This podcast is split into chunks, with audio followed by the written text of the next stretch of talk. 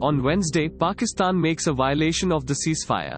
This incident occurred in Shahpur and Kirni sectors of Poonch district. After initiating unprovoked ceasefire violations, small arms firing and intense bombing with mortars along L O C. As per A N I report, the Indian Army retaliated in response to the attack. The combat operation conducts with police and the Indian Army. Many terrorist spots in Avanti Para were swiped by the forces. In this operation, many materials consist of an improvised explosive device found. The number of coronavirus patients gradually increasing towards the large scale. Recently, the news came from the Indian Army that a soldier was infected by the coronavirus.